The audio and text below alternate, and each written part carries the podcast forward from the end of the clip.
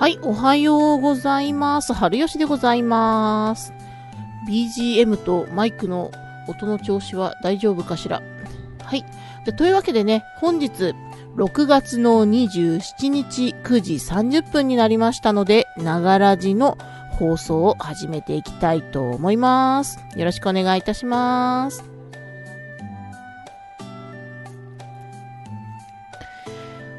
ながらで聞いていただくラジオ番組、ながらじツイキャス本部。皆様お気軽に聞いていただければと思います。この番組は3時の母ちゃんが日々の出来事や思ったことを自由に発信していく番組です。番組を気に入っていただけましたらサポーターになっていただけると毎週のライブ日程が通知されますのでよろしくお願いいたします。またコミュニテコメントも募集をしております。毎週のライブ告知と、あ、毎週じゃないや。えっと、今後の、まあ、ライブ配信の時にね、まあ、一緒にお題についても投稿したりすることもございますので、お気軽にコメントをしていただけると嬉しいです。はい、それでは、ラジオの配信を始めていきたいと思います。まあ、先ほど、あのーライブの説明、ラジオの説明で、まあ、毎週のなんて言ってたんですけれども、ちょっと先週までは、まあ、ちょっと何週間か、まあ、1週間ごとに放送の方してたんですけれども、やっぱりあの、毎日やってる方が 人目に触れることも多いなと思いましたので、なるべく、あの、配信ができるときはもう配信を入れてしまおうと思いまして、あの、今、ブラウザの方から、まあ、ブラウザじゃなくてもあれかな、ツイキャスのアプリの方からでも見れるとは思うんですけれども、まあ、6月の下旬、まあ、今週から7月の末までの予定表を今ね、表示されてるとは思うんですけれども、基本的には月、火、木、金、こちらで、まあ、あの、ツイキャスの方で配信をしていく予定とさせていただいております。でですね、まあ、子持ちゆえの、まあ、ちょっとスケジュールにはなってしまうんですけれども、20日からうちの子供たち、あの、夏休みに入ってしまいますので、とりあえず、あの、長期休み中は、ポッドキャストの方の更新を毎日やっていけたらなと思っておりますので、基本的に水曜日はお休みとさせていただき、まあ、えっ、と、配信に代わって、ポッドキャストの方を毎日欠かさず更新をしていきたいと思っておりますので、こちらの方もよろしくお願いいたします。はい。というわけでですね、今日は子供の朝の支度の話をしたいなと思います。まあ子供ね、うん、うちはとりあえず、上から、まあ3人、長男が中学校1年生、次男が幼稚園の年長、で、末っ子が、まあ女の子なんですけれども、最近幼稚園に入りたての、まあ満3歳児保育に入っているので、まあ年少より1年下にはなるんですけれども、まあ子供の朝の支度、めちゃくちゃ頭抱えてるんですよね。正直どうですか？子持ちの皆さん。子供たち、朝しっかり自分で準備します？あの、私の経験上、長男の時が、まあ結構ダラダラやってたなとは思うんですけれども、まあ、でも自分の荷物はそれなりに自分でちゃんと用意をしてたとは思うんですけれども、まあちょっとね、うちの次男がね、ひどくて、もう朝、制服も出して、荷物も全部準備して、どれだけお膳立てをしてても、結局、なんか、ギリギリになるまで着替えをしてくれない。だからといって別に幼稚園に行きたくないわけではなく、幼稚園行かないのって聞いても、いや、行く行くって言うんだけど、全然動かないの。なんでだろうなと思って。でなんかうちの次男、朝起きるのがめちゃくちゃ早くて、朝起きるの早すぎてなんか今若干眠いんじゃないか説がちょっと私の中であるんだけれども、もうちょっとさ、朝寝てればいいのにさ、なんで起きちゃうのかしらとか思っちゃうんだけど、うん。まあちょっと、次男とどんなに話しても、どうもね、その、なんで準備が全然できないのか、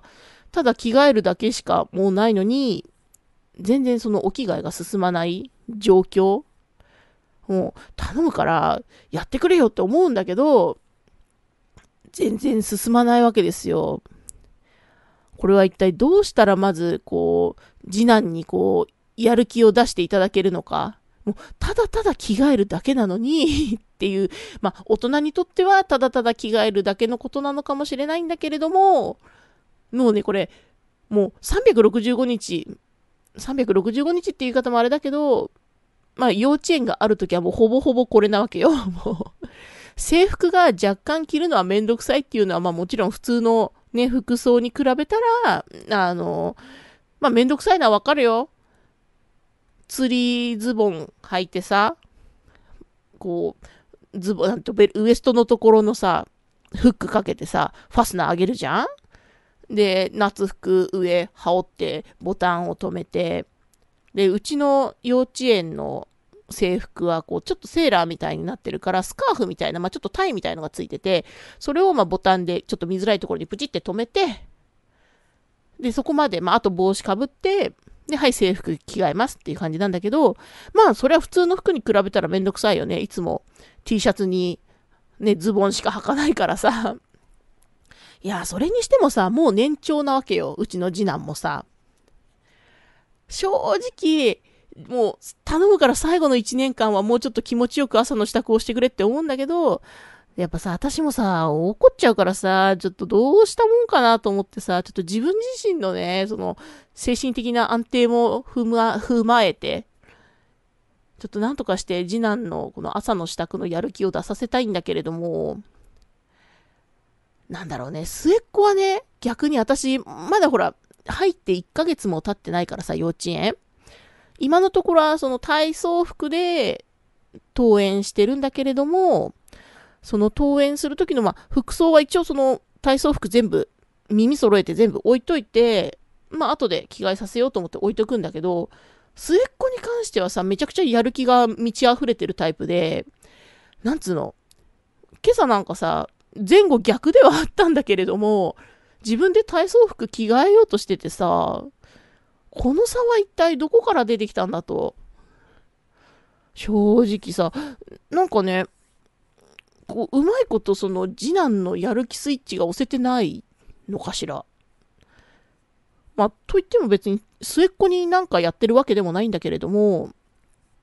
二人とも幼稚園行くのは楽しみにしてるのに、なんかそんな感じなわけよ。だからね、もしね、その、なんか、いい感じのやる気スイッチの、その、押し方というか、見つけ方というかさ、なんかそういうのがあったらね、ちょっとぜひね、ご意見をいただきたいなと思ってるぐらい、ちょっと今結構頭を抱えてる朝の悩みなんですよ、これ。難しいよね、子供のさ、やる気スイッチを押すのってさ、どうしたらいいのかしら。あ、ユニジマさん、おはようございます。いつもありがとうございます。今日もよろしくお願いします。そうで、まあ、長男は、まあもうほら、小学校、中学校ってさ、朝出るのが早いからさ、まああと、時計を確認するっていうことがある程度、やっぱ、やれるじゃない？基本的にさ。だから、自分で、うちほら、あの、Google のスマートスピーカーをリビングに1個置いてあるんだけれども、それに、ちゃんと自分で、あの、まあ、アラーム、7時20分にアラームをかけて、もう、それが鳴ったら、水筒の準備をして、制服を着替えて、もう家を出る準備をするっていうのを自分で決めて、っていうふうにやるようにしてから、あれだね、やっと、やれてる感じがするね。いや、一応ね。うん。だから今日も別になんかまくし立てるとかなんかすることもなく、今日はスムーズに出てったかな。たださ、その、やっぱお兄ちゃんが先に出ていっちゃう手前、次男がすごいそのお兄ちゃんに遊んでほしいみたいでさ、めちゃくちゃ長男にうざがらみをするわけよ。もうさ、もうそれをさ、もう朝からさ止めるのでさ、もうそこでもう一発怒鳴ることが多いわけでも、朝一からさ、私も怒鳴りたくないわけよ。もう、本当に邪魔すんだよね。邪魔するっていうか、うちはさ、リビングが1階にあるんだけれども、基本的に、まあ、リビングダイニングで、まあ、ご飯食べます。で、テレビ見て時間になったら、まあ、あの、自分の部屋、あの、子供たちも私も、まあ、大人たちもみんな寝室と、まあ、まあ、寝室、子供部屋っていうほどのあれじゃないんだけど、基本的に寝る部屋は1階に全部まとめてあって、支度するときは基本的にはもう下に降りるのよ。で、まあ、着替えるんだけれども、その、お兄ちゃんが準備をするのに、下に降りたときに、その、次男坊まで一緒にくっついてきちゃうわけ。もうそれで、もうなんで邪魔すんの？みたいな感じで、もうそこでまず朝一悶着が毎日やってるわけよ、それ。もうさ、その段階でさ、もう、か、勘弁してくれマジでって思うんだけれども、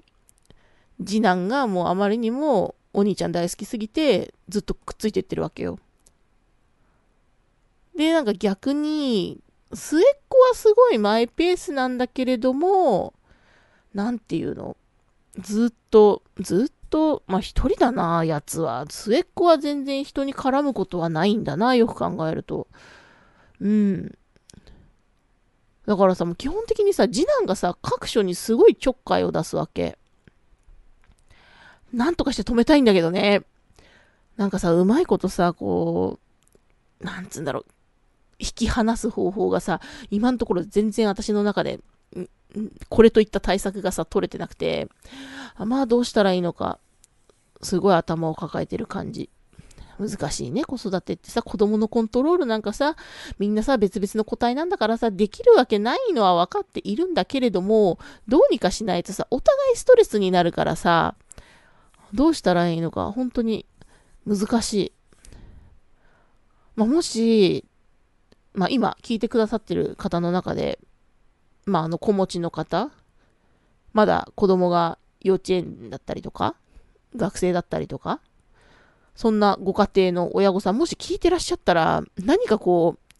いい手段、我が家ではこんなやり方が有効だったよ、みたいな。そういうのがあったら、ぜひ教えていただけるとすっごい嬉しいです。本当リアルに。はい。なので今回はまあ、子供の朝の支度のお話をさせていただきました。はい。じゃちょっとね、休憩を挟んで、今度はね、別のお話。えっとね、温泉の話をしたいと思う。よし、ちょっと書き換えよう。よはい、先日ね、あの、温泉に行ってきたので、ちょっとね、あの、2、3分休憩を挟んでから次の話題に行きたいと思いますので、ちょっとね、休憩します。ちょっと飲み物を飲ませておくれ。はい。というわけで、今、ごめん、マイクオフにしながら今喋ってたわ、軽く。大変失礼いたしました。はい。というわけで、話題を変えていきます。えっとですね、まあ、テロップの方にも出し出させていただいたんですけれども、龍ヶ崎市の温泉に行ってきたお話をしたいなと思っております。でですね、まあ、ここ龍ヶ崎市、えっと、茨城県の龍ヶ崎市ですね。はい。で、そこの湯船というスパ施設に先日行ってまいりました。ちょっと今あれかな ?BGM のバランス大丈夫かな？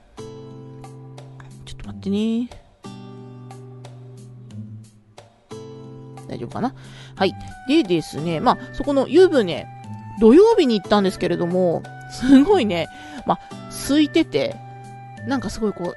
う、人気のあるところってさ、こう言っちゃあれだけどさ、芋洗いというかさ、もう、人と人がさ、めちゃくちゃさ、もう、密集、密集まではいかないけどさ、混んでるとすごいじゃない？なんか、広いお風呂をエンジョイしたくてもさ、広いけど、なんか実質人がいっぱいいてなんかあんま広くねえぞみたいなさそういうところがあるじゃないでもね、ここね、すごいね、空いててよかった。まあ、うちの姉曰く、よくいろんなところのスパ施設に行ってるんだけれども、姉曰く、あの、茨城とかまで行くと、その、まあ、アクセスの都合なのかよくわかんないけど、結構ね、空いてるところがね、多いって言ってたの。うん。そうなんだって思って。で私も、ちょっとね、今月はね、あの、やっと末っ子が幼稚園に行くようになったんで、まあ日中一人でいることもあったし、あとね、旦那がたまたまというか、ちょっと土日に仕事が被ってるところがあって、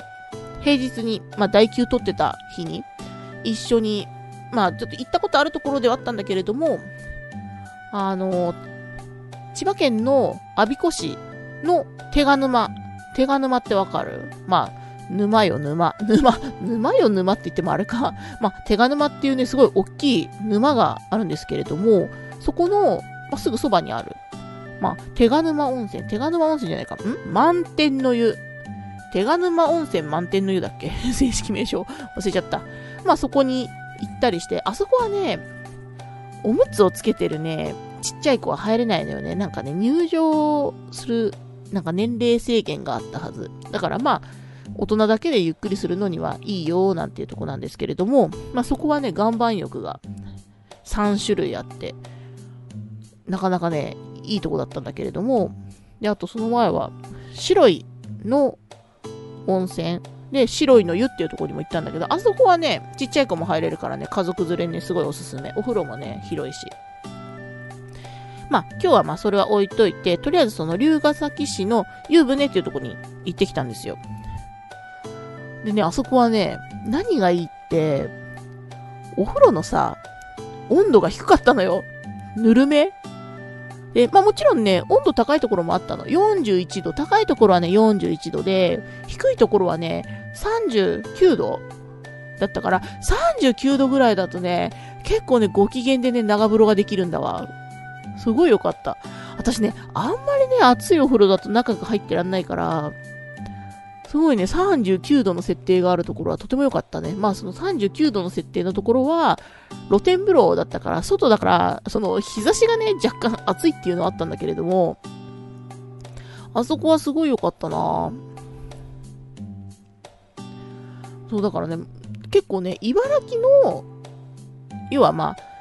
都心からのアクセスが若干難しいところとかが、スパ施設的には、その、なんつうの、穴場になるっていうことを聞いたので、今度自分でも調べて、ちょっと車飛ばして、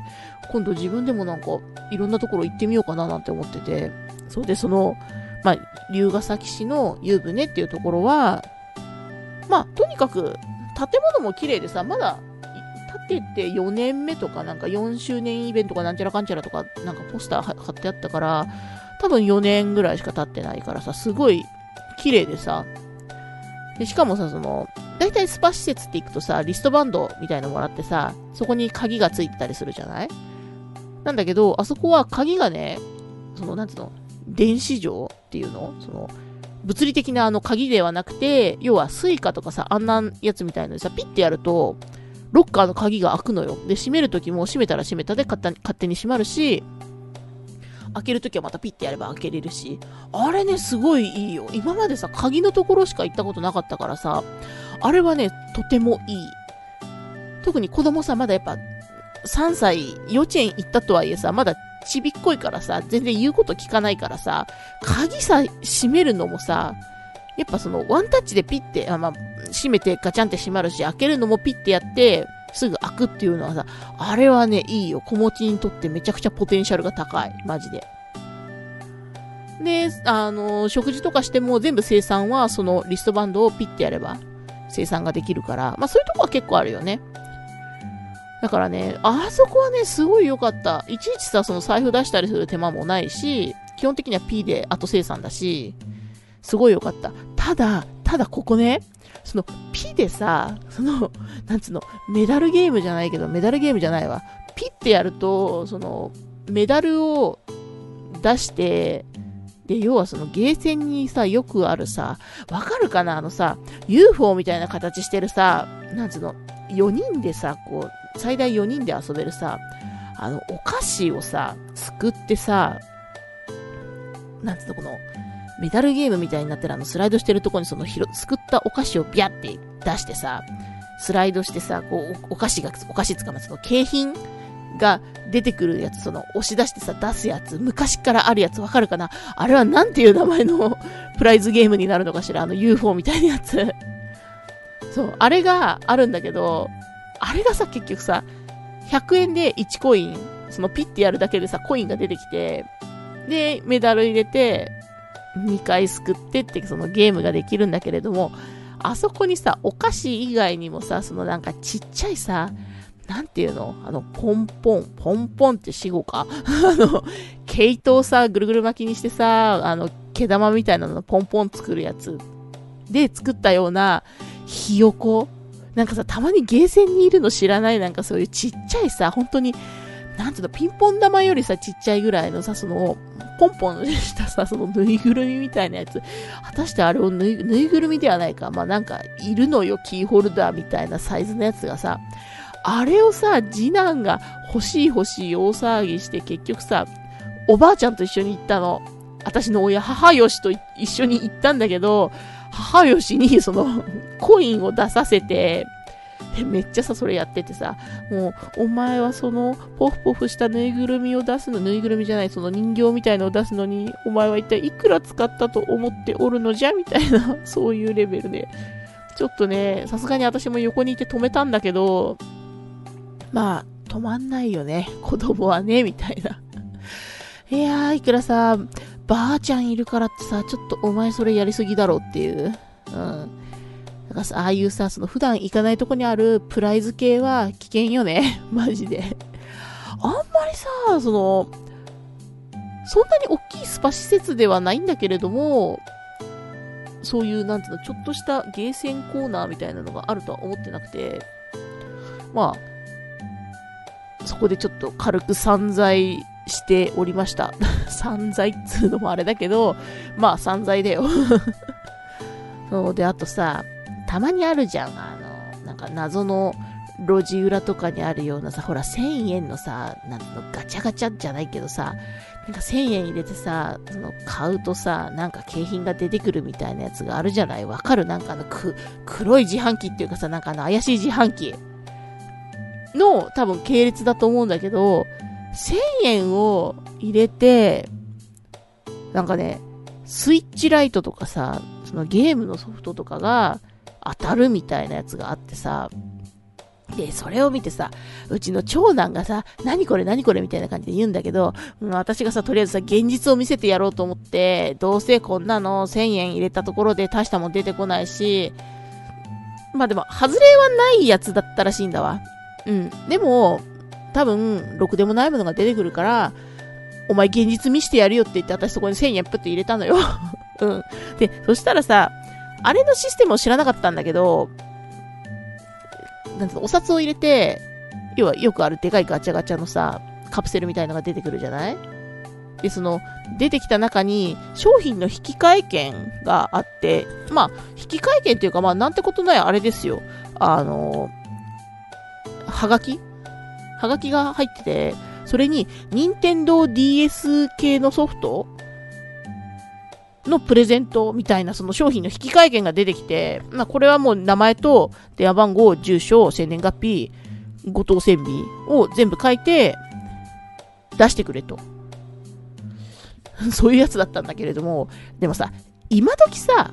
DS みたいなさ、もう明らかにさ、どっかでさ、在庫がさ、あの、残っててさ、もう行き場のないやつが多分来んだろうなって思って、どんな変なゲームが来るのかと思って若干楽しみにしてる自分もいるんだけれども、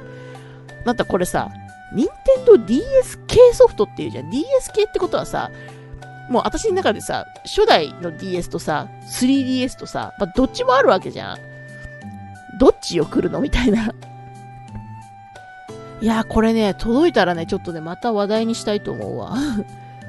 なんかね、ネクストコーポレーションっていうとこの、そのなんか1000円のガチャガチャだね、これ。ラッキー商品とお取り替えいたしましてさ、ラッキーって、ラッキーってどういうことよみたいな。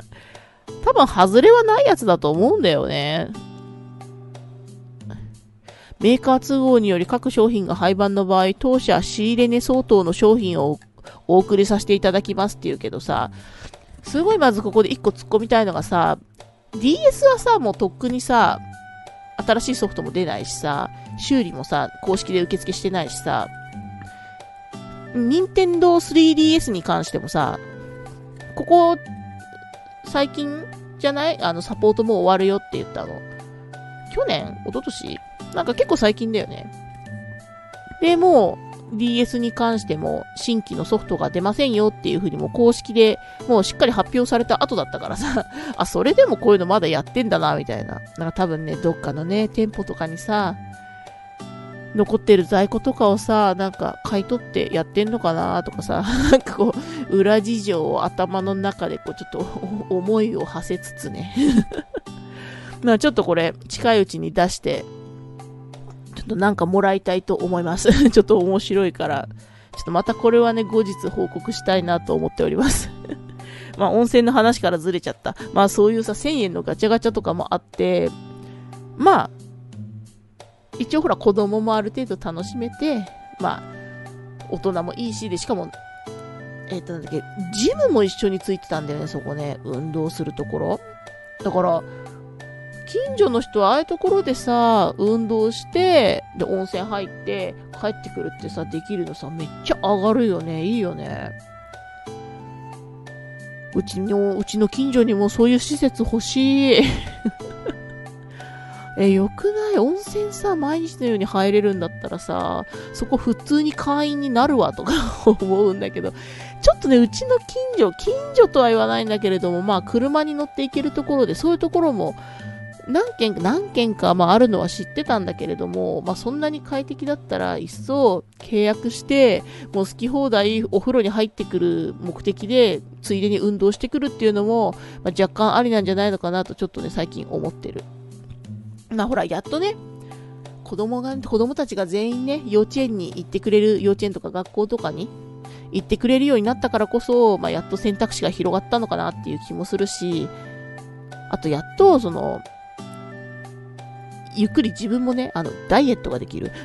そこかーって感じなんだけどま あちょっとね、落ち着いてね、そろそろね、この余計なね、肉たちをね、ちょっとそぎ落とさないとさ、ちょっとさすがにね、今マジでさ、人生で一番太ってんだわ。なんか毎回言ってんな、これ。ちょっとさすがにね、落としたいわけよ。だから、ちょっとそれも含めて、ちょっと今年ね、この夏から年度末、3月まで、ちょっとね、また頑張ってね、ダイエットに挑戦したいと思います。去年、去年散々ね、あの、YouTube でもやってたんだけれども、結局さ、ちょっと本当に家庭の事情も含め、私の仕事も忙しくなったのもあって、マジで自分の減量どころではなくなってしまったので、まあちょっと、お風呂の話ついでにちょっとまた、減量も頑張りたいなと思っているので、ちょっとここでこそっと宣言しておきますまたちょっとね、体重公開とかしながら頑張ろうかな。あれだよね、自分の健康あってこそさ、その、やっとできた時間をさ、活用できると思うからさ、頑張って健康も維持していきたいと思います。ただでさえさ、アレルギーとかでさ、毎日さ、薬飲んでるわけよ。で、結構さ、この、こうやって朝ライブやってるじゃない？ラジオやってるじゃない？結構朝起きて、わりかし早く飲んどかないと、薬の効果が切れて、結構その配信する時間帯にさ、鼻がズビズビになっちゃうっていうことがちょこちょこ起こるからさ、なるべく早く飲まないと危ないんだよね だからもうずっとさ、ライブの予定いっぱい入れたじゃない？だからまず私は薬をちゃんと飲むことを覚えろっていうね。いや、飲んでるよ。飲んでんだけど、あ、飲むの忘れちゃったって思ってさ、結構遅い時間に飲んじゃうことがちょこちょこあるからさ、本当は6時ぐらいに飲みたいんだけど、バタバタしてて8時に飲みましただと、ライブに間に合わないんだわ、その薬が効き始めるまで。だからね、ちょっとね、もうちょっと早く起きて、薬を早めに飲んで、もうちょっと体調の管理をしっかりしていきたいなと思っております。ねえ、もうアレルギー困っちゃう。多分これね、猫、猫だと思うんだ、猫。いや、実際猫アレルギーあるんだけど、そこまですごい、症状が出てたわけじゃないんだけれども、多分この時期ってさ、毛めっちゃ抜けるじゃん。多分そこのはずなんだよ。ちょこちょこ掃除はしててもさ、そろそろうちのお猫様を一発洗ってやんないとちょっときついかな、みたいな。ちょっと近いうちにうちの猫も綺麗さっぱり洗いたいと思います。はい、じゃあ、というわけで、10時過ぎましたので、今日はこの辺でお開きにしたいなと思っております。で聞いてくださった方々ね、ありがとうございます。あ、ユニジマさん、人生の一番を更新し続けるのかっこいいね。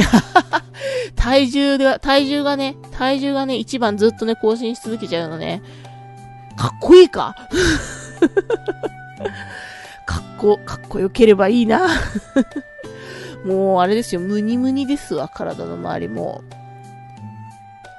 肉団子ですよ、肉団子。まあ幸いね、あの、身長はそんなに低くないので、そこまであの、丸々とはしていないと信じたいんですけれども。はい。あの、ぶっちゃけて言うと、今、多分体重が75キロ超えましたね 身長ね、161センチの75キロは結構やばいと思うんだよね。結構っていうかもうすでにね、やばいよ。じゃあその人生の一番を更新し続けるのはちょっとお休みにしようかな、そろそろ。はい。というわけで、今度はね、あの、ラジオの中でもね、ちょっとずつね、頑張っていきたいと思います。はい。じゃあ、番組の終わりにですね、今日のお天気見てみましょう。はい。ながらじ、千葉県の北西部からお送りしております。今日の千葉県のお天気です。今日はですね、全体的にやばい。語彙力が消滅。えー、っと、まあ、特に海側よりはやっぱりその内陸部、気温が34度、35度、猛暑日ですね、猛暑日。猛暑日だよね、35超えてんのって。うん、結構ね、やばいよ、夏状態。今日も、やっぱ朝子供を送ってきた時に、すっごい日差し強かったから、焼けたくないやつは、朝からがっつり日焼け止めを塗っとかないと、ちょっと歩いただけで焦げるよ。今日マジ焦げるよ。みんな気をつけて。ほんと焦げる、焦げるか、焦げる、焦げる。焦げるで噛むな。えー、っと、うん、すごい焦げる。でですね、まあ、調子とか、もうちょっとあの、海側になるとま32度なんで、もうちょっとね、気温は落ち着いてるかなとは思うんですけれども、内陸部はもう35度、36度とか、ね、もう予想でも出てしまっているので、暑さ対策ね、お出かけするときはね、しっかり帽子もかぶって、水分も持って、できることなら、あの、ひんやりするタオルとかさ、そういうのも全部しっかりと準備をした上でお出かけをしてください。車のお出かけはいいけどね。でも、ほら、どこかに車止めてさ、また戻ってくるとさ、車の中さ、もうめちゃくちゃ暑くなるからさ、気をつけてね、あんまりいろんなもの放置するとさ、物壊れたりとかもあるからさ、お出かけの際はね、皆さんいろんなところにお気をつけてお出かけをしてください。まあ、今日は晴れて強い日差しが照りつけます。夏本番を思わせる厳しい暑さが続くので、屋内外、昼夜問わず熱中症に要警戒。こまめな水分や塩分の補給、人気の少ないところでのマスクの着脱など、など対策が必要です。ということです。ウェザーニュースさんを参考に読み上げさせていただきました。はい。というわけで、皆様本日暑いですけれどもね、今日も頑張っていきましょう。はい。ながらで聞いていただくラジオ番組、ながらじツイキャス本部。皆様お付き合いいただき、いただいてありがとうございました。この番組は3時の母ちゃんが日々の出来事や思ったことを自由に発信していく番組です。番組を気に入っていただけましたらサポーターになっていただけますとライブの日程が通知されますのでよろしくお願いいたします。また、コミュニテコメントも募集をしております。ライブの告知と一緒にお題についても投稿しておりますので、お気軽にコメントをしていただけると嬉しいです。はい、それでは、本日6月の27日、今日もね、お付き合いいただきましてありがとうございました。また明日のライブでお会いいたしましょう。それでは、明日はですね、えっと、子供の言い間違い選手権以前に募集したものね、ずっと忙しくて手をつけられなかったんですけれども、分割してライブで、あの、発表していきたいと思いますので、よかったら遊びに来ていただけると嬉しいです。はい。というわけで、お付き合いいただきましてありがとうございました。またねあ、ユニジマさんもお疲れ様でした。ありがとうございます。またね